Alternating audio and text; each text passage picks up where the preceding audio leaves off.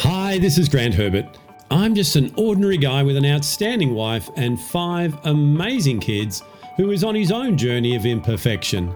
Welcome to this week's episode of The People Builder.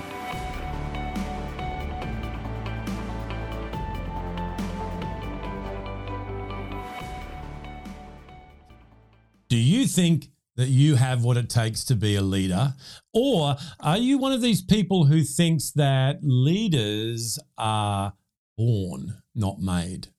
Well, stick with me because what I want to do this month is unpack this wondrous thing called leadership. Hi, this is Grant Herbert, emotional intelligence master coach trainer and sustainable performance coach. And today I want to start a conversation around the three facets of leadership.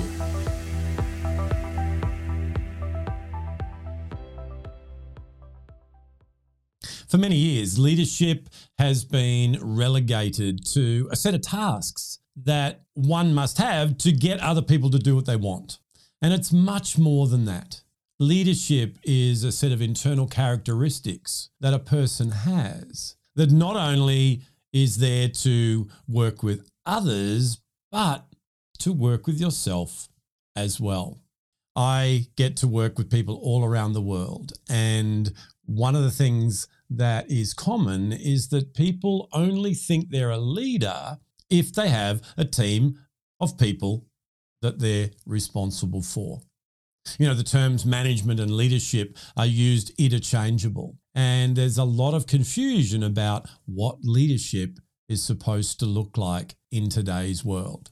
There are still teachings out there and practices that are 20th century leadership, whether that be command and control or even into the information age where things changed. But now we've gone even further. We've gone way beyond that. We've gone to an age where leadership is totally different to what it used to be because the environment that we are leading in has changed. It's such a fast paced environment. Even the term VUCA, volatile, uncertain, complex, ambiguous, is a little bit out of date because that's something that was coined as a phrase back in the turn of the century in business.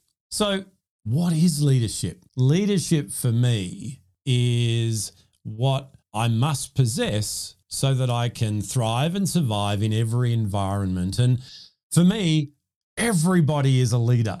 Whether you're just leading yourself, a small team, or an organization, you are a leader. It's not just a set of skills to tell people what to do, it's a lot more than that. So, what I want to do this week is start our conversation for this month by setting a benchmark around what I believe leadership is. And the three areas of leadership that I focus on in all the programs that I do with clients all around the world. As I said, there are three facets of leadership. The first one is personal leadership. This is where leadership starts.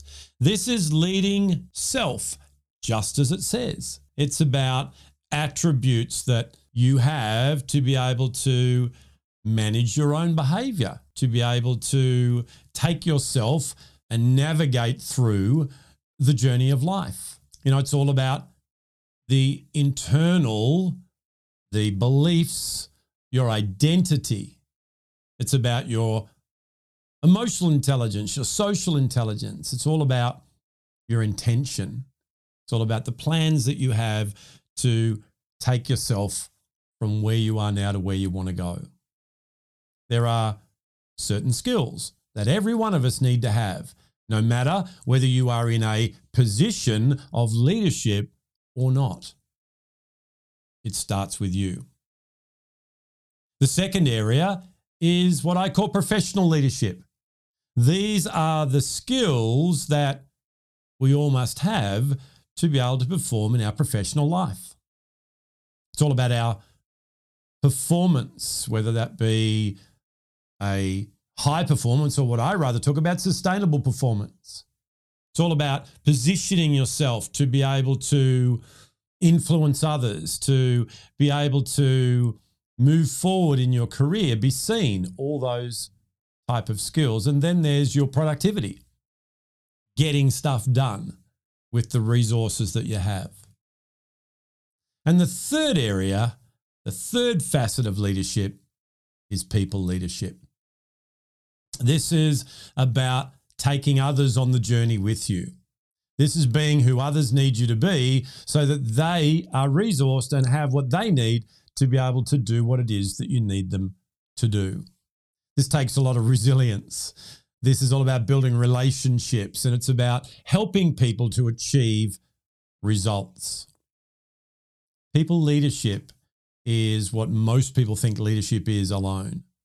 Yet, before we are able to lead people, we've got to be able to lead ourselves. We've got to be able to have professional skills that we're going to pass on to others and demonstrate and mentor others in. So, three facets of leadership personal, professional, and people. What I want to do over the rest of this month is I want to take you through each of those individually. And I want to show you nine crucial shifts that every single one of us needs to take so that in our personal, professional, and people leadership, we can get the results that we want. We can be who we need to be so that we can be the best version of leader possible. So stick with me. Learn more about yourself, about the skills that you need, and about how you can be a leader that navigates our current environment without all the stress and conflict. The world has changed. It continues to change. It's so fast paced in the way it changes. It's just unrelenting. So these are skills that every single one of us need. And as I said, it's not about having a team, it's about being a human being. Every person on the planet is a leader, and that includes you. Well, that's it from me for this week. Join me again next week as we start to unpack this when we look at personal leadership, which is the foundation. I'll see you then. Well, hey, did you like that? Did you get something out of that that you can use in your life right now? I really hope that you did. If you like this episode, why not share it on your social media? And head over to my website, grantherbert.com, where you can register to join the conversation. So until next time, stay safe, enjoy being who it is that you were created to be without worrying what others expect you to be. I'll see you then.